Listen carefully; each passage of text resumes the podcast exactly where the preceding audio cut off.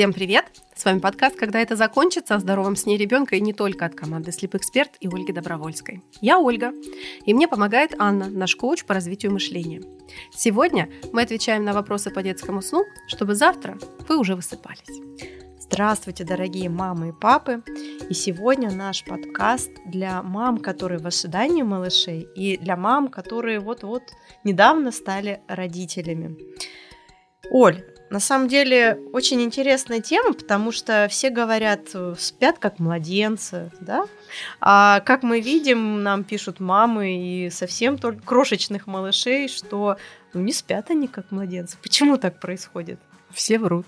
Доктор Хаус давно об этом уже рассказал. Но на самом деле, да, спать как младенец, у нас есть ассоциация, что это такой вот прям сон долгий, глубокий, спокойный. А если мы посмотрим на физиологию сна младенца, это как раз вот прям ровно наоборот. Младенец спит поверхностным сном, совершенно нормально для этого младенца, какие-то куски рваные. Больше того, в первые недели жизни дети не знают, где ночь, где день. И иногда бывает так, что они спят гораздо дольше в дневное время, зато ночью у них там начинается гуляние, бодрствование, и это вариант нормы. Поэтому, если мы говорим с точки зрения физиологии, биологических процессов организации сна, то спит как младенец – это очень плохо спящий человек. Ага, ну, слушай, я когда ходила на курсы для беременных, когда была первый раз беременна, и на самом деле нам говорили про все, что касается ребенка, кроме детского сна. И когда мы проводим с тобой встречи на большое количество мам, и практически девяносто девять процентов мам пишут, что они тоже не слышали про детский сон ни на одних курсах для беременных. Почему происходит вот эта несправедливость и про сон не говорят? Ну, на самом деле потихонечку начинают говорить. Сейчас активно, ну как активно, хотя бы блок безопасного сна. Вот он вводится в курсы для беременных, не во все, но вводится. Почему не больше? Потому что вообще тема нормализации детского сна, работы с детским сном, она очень молодая. Она пришла даже позже, чем тема грудного вскармливания. Грудное вскармливание, по сути, в России так вот широко распространено. Вот эта вот политика нормализации и, в общем-то, пропаганды, образования родителей по поводу грудного вскармливания буквально последние, ну, может быть, лет двенадцать максимум. Сон шесть-семь лет. Вообще детский сон, как появился в русскоязычном пространстве. Поэтому все придет, все будет, но пока нет. Ну, так как мы с тобой, в общем-то, историю эту сами и пишем, давай начнем с того, что считается зрелостью ребенка, когда он рождается, и как эта зрелость влияет на сон малыша. Что нужно знать маме? Вот это важная тема, потому что мама должна действительно знать срок, на котором родился ее ребенок, срок по ПДР, да, то есть нам всегда ставят какую-то дату родов, на которую мы ориентируемся. И иногда, может быть, не точно, иногда так случается, что ребенок рождается раньше. Но если ребенок действительно родился раньше, то мы корректируем его биологический возраст, соответственно, с тем, как раз-таки, где он родился. То есть он будет младше паспортного возраста на какое-то там количество недель. Это важно, потому что это как раз определит способности, возможности и потребности ребенка. Но есть еще и такое понятие, как зрелость. Иногда даже в роддоме маме скажут, что ну, незрелый малышочек, он вроде как и в срок родился, но явно ему еще надо чуть-чуть помочь, еще его поддержать, вот он будет созревать. Это не страшно. Это не говорит о том, что ребенок болен, что там что-то ужасное происходит. Просто ему это вот такая вишенка, которой еще нужно немножечко солнышко добавить. И для незрелых малышей мы просто понимаем, что они еще более чувствительные и, ну, для простоты, скажем, еще более младшие. Многие мамы маленьких деток напуганы коликами и часто до года можно слышать, что «Ой, у моего ребенка колики, поэтому он плохо спит». Вообще, что такое колики? Стоит ли их бояться? И как устраивать сон, если у ребенка действительно колики? Ну, во-первых, тоже немножко такая успокоительная доза.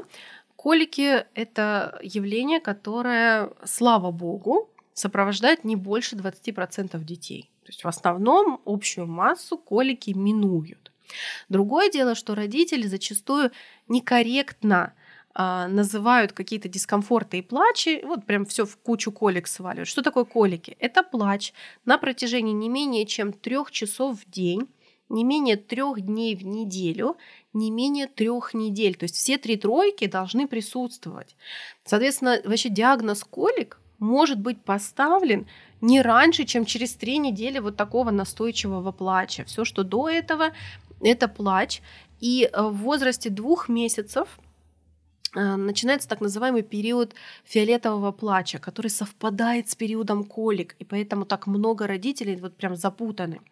Фиолетовый плач – это ну, такая неприятная система сигнализации, которая сейчас в принципе связывается с незрелостью нервной системы. А колики мы тоже не знаем на самом деле, в чем дело, откуда они берутся. Их списывают и на недостаточность развития ЖКТ, и тоже на нервную систему, и на перевозбуждение, потому что к, к моменту там, восемь недель, когда колики стартуют, так вот в основной массе, дети уже такие начинают просыпаться, улыбаться, они больше включаются во взаимодействие, и тут быстренько на них вываливаются все погремушки, мультики, не знаю, песенки, игрушки, пищалки, звенелки, эти родственники, которые по кругу просто детей туда-сюда передают. И это для них большая сенсорная нагрузка может действительно влиять. Поэтому колики случаются не так часто, как нам кажется. Что делать? Выдыхать. Это пройдет. Мама, у которой ребенок рыдает, неважно, колики это или там фиолетовый плач, или вообще просто он плачет, чувствует бессилие, беспомощность, некомпетентность. И здесь очень мне хочется сказать, это не про вас. Это пройдет. Малыш справится. Все, что вы можете, вы наверняка делаете. Что мы можем делать? И здесь придется экспериментировать и смотреть, что с моим ребенком сработает. Кого-то нужно запеленать, кого-то взять на ручки, кого-то животом к животу, кожа к коже приложить прямо на себе, кого-то покачать, кого-то покормить, кого-то в теплую водичку окунуть, кому-то дать соску. То есть здесь на самом деле пространство вот для каких-то экспериментов достаточно широкое, но при этом может так случиться, что ничего из этого не помогает, и это только пережить. И вот здесь есть еще один риск, о котором мне хочется сказать, он такой нерадостный, но уж коль скоро мы ответственны, да, мы должны об этом говорить. Синдром встряхнутого ребенка встречается как раз-таки на пике в этот период, вот в период с восемь недель примерно до шестнадцати, когда дети много плачут, родители, впадая вот в это состояние ярости, от безысходности, от бессилия, от отчаяния, могут встряхнуть ребенка, что же тебе надо? И это приводит к травматизации ужасной. В некоторых случаях инвалидизация, в некоторых случаях это приводит к гибели младенца. Поэтому если вы понимаете, что вас начинает накрывать, ребенок орет, а вы дома одна, вы кладете своего ребенка на пол, в кроватку, в коляску, в качельку, где вы можете его пристегнуть, чтобы он был в безопасности. Выходите, он все это время орет. Выходите из комнаты, умываетесь, дышите в окошко, пьете водичку, чуть-чуть себя приводите в тонус и возвращаетесь. Ничего страшного не произойдет, если ваш ребенок без вас поорет десять минут. А скажи, пожалуйста, до какого возраста вот этот диагноз колики может ставиться? Насколько вообще, в, в каком возрасте можно объяснить плохой сон именно коликами? До четырёх месяцев истинные колики должны пройти. Все, что, предположим, сохраняется после четырёх месяцев, должно быть адресовано гастроэнтерологу. Не педиатру, не неврологу, гастроэнтерологу. И должно получать лечение. Не наблюдательную терапию, не коррекцию маминой диеты, или, во всяком случае, не только коррекцию маминой диеты, а серьезное обоснованное лечение. Ну и раз уж мы про синдром встряхнутого ребенка заговорили, есть еще одна опасность, да, для совсем маленьких деток. Давай об этом поговорим. Речь идет о синдроме внезапной младенческой смерти. И это ситуация, когда здоровый ребенок до года погибает без видимых причин во сне. Чаще всего как бы, пик этих э, историй, пик этих ситуаций приходится на э, возраст с двух до четырёх месяцев. И на сегодняшний день выявлено два фактора, которые помогают снизить риск. Мы все еще не знаем, от чего это происходит. Безусловно, есть ряд факторов, которые предрасполагают. Это и недоношенность, это и курение вокруг ребенка, это и отсутствие наблюдения за беременной матерью, отсутствие современной иммунизации, контроля за здоровьем ребенка.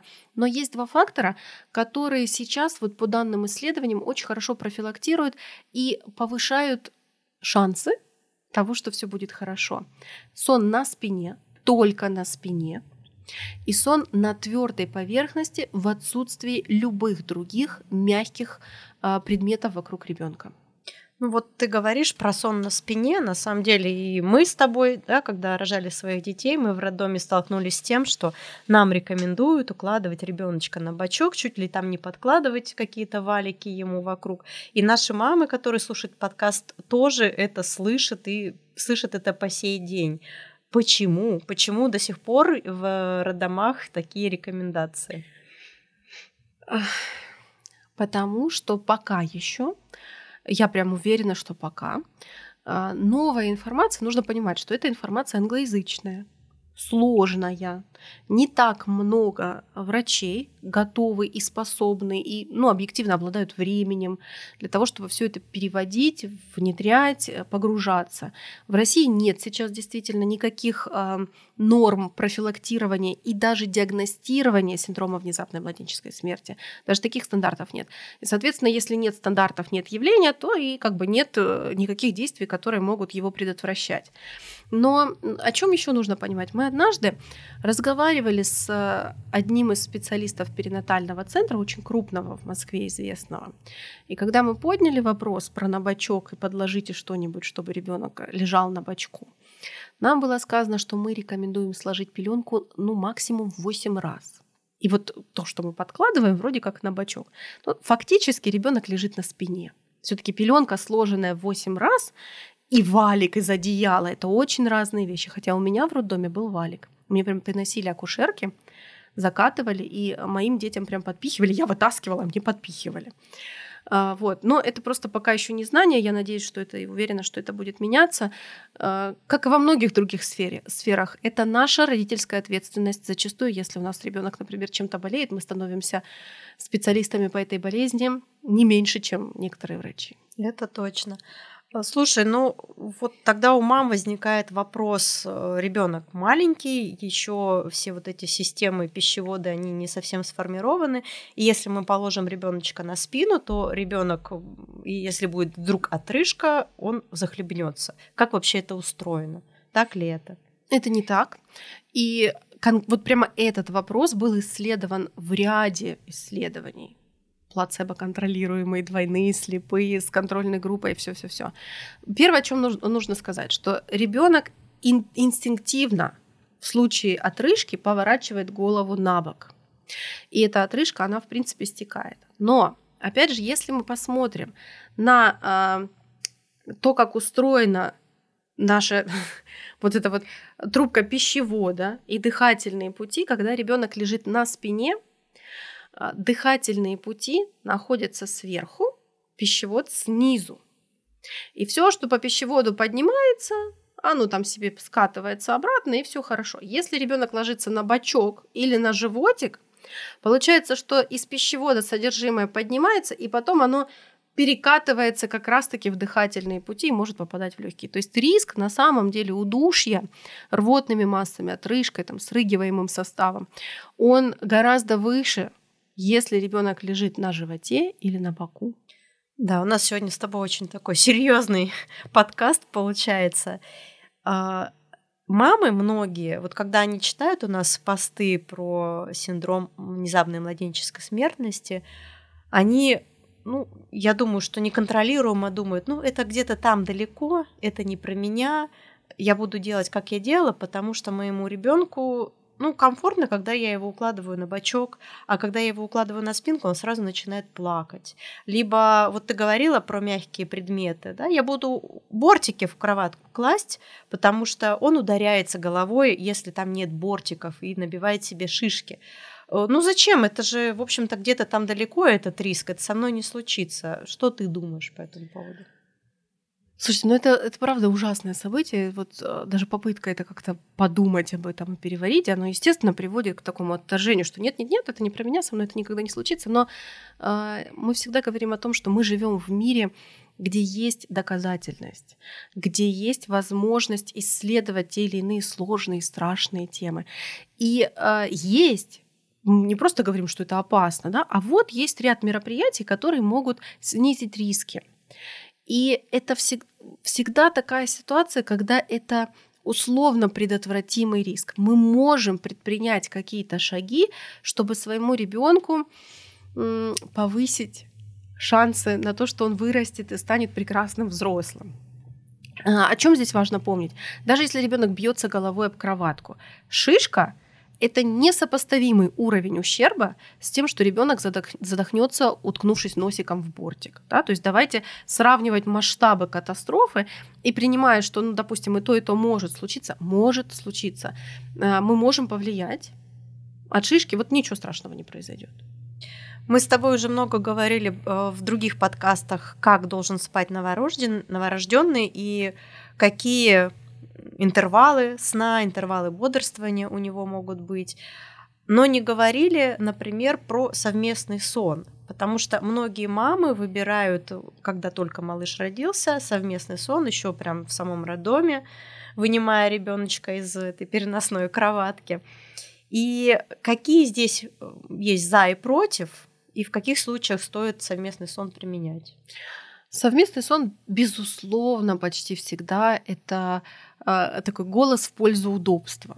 Конечно, потому что маленькие дети могут просыпаться очень часто, они очень медленно и долго едят, и элементарно сидеть столько времени ночью, там, особенно если у мамы были сложные роды, ей вообще сложно сидеть. Э, все это накладывает такую вот массу, кучку-кучку-кучку-кучку-кучку, из которой мама делает выбор. Так, я не могу вставать столько раз, я не могу так долго сидеть, объективно не может. Э, или...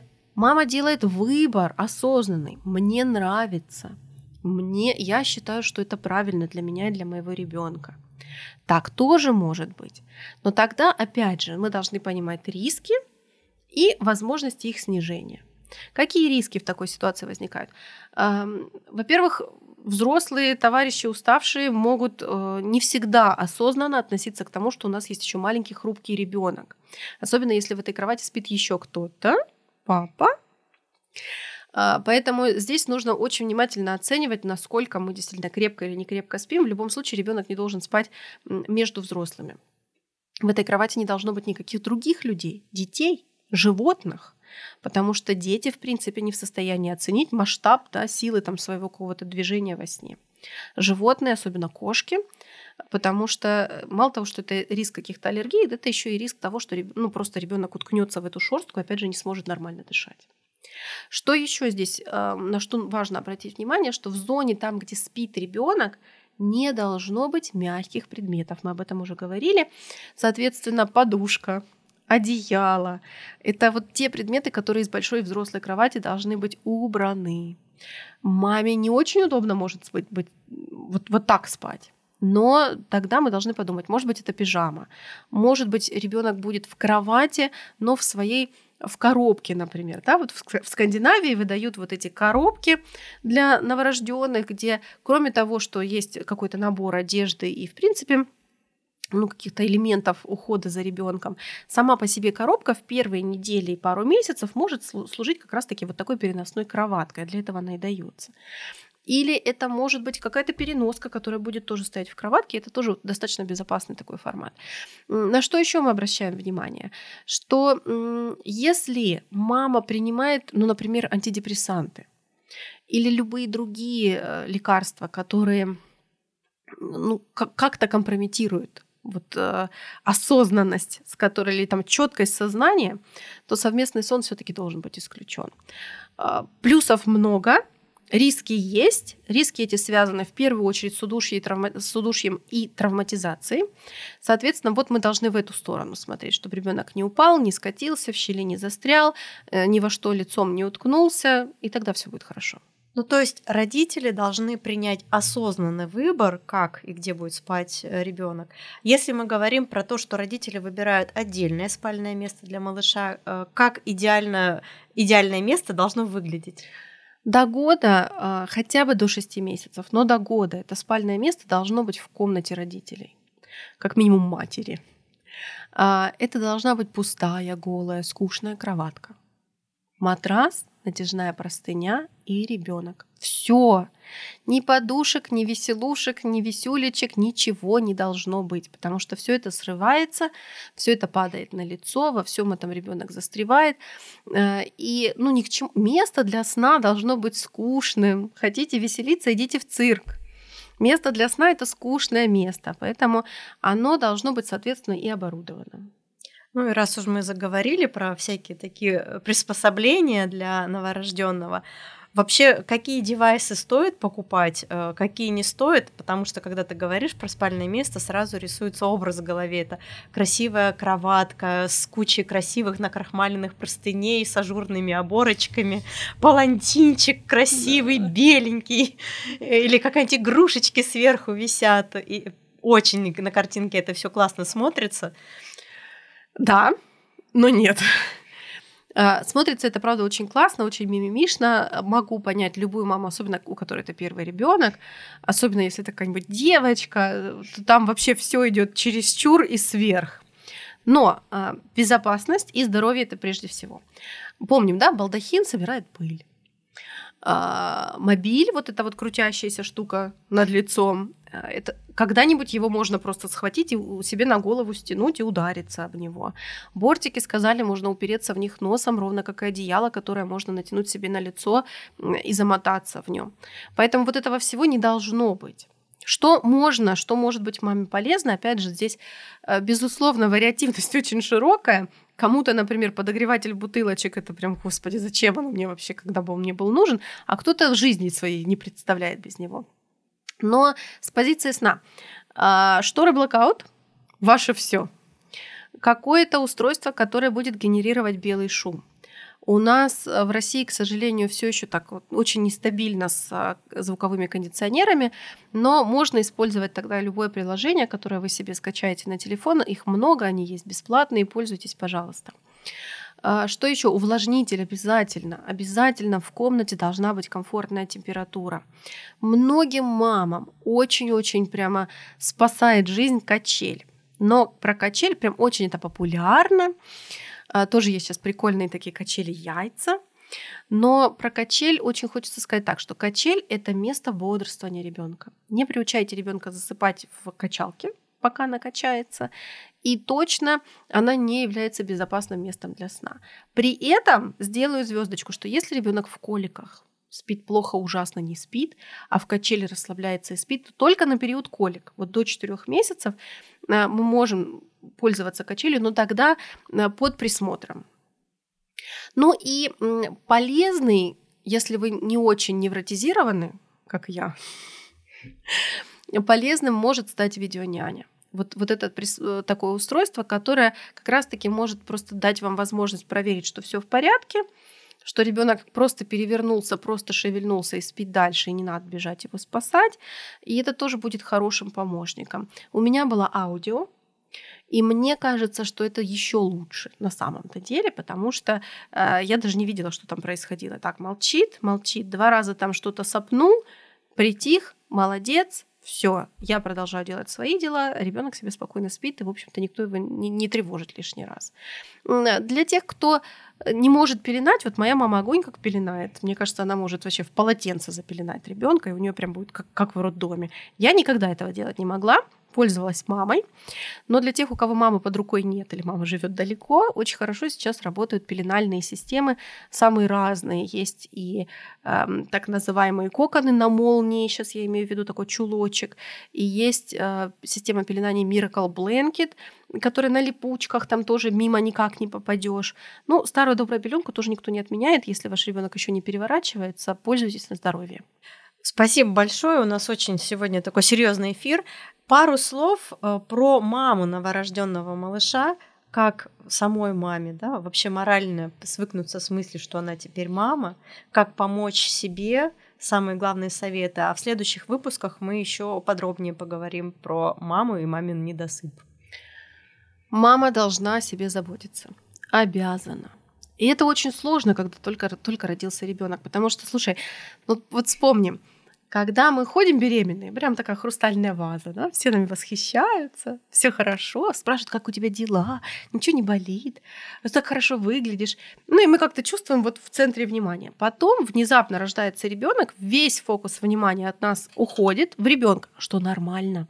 Но мало того, что мы не получаем ну, какой-то просто подпитки эмоциональной, вообще люди не спрашивают, как у нас дела, но даже когда нам плохо, этого не замечают. И вот здесь это наша ответственность сделать так, чтобы самый близкий, самый важный, самый родной человек вашего ребенка был в порядке. Для этого делите, пожалуйста, свою ответственность с другими членами семьи. Вы вместе приняли решение родить этого ребенка. Поэтому папа будет более чем счастлив помочь вам, где-то подхватить, и тем более, если вы ему поможете и подскажете, где, как, дадите такую возможность. Не надо, не надо, опять же, обвешиваться вот этими орденами «я же мать», ни к чему хорошему это не приводит.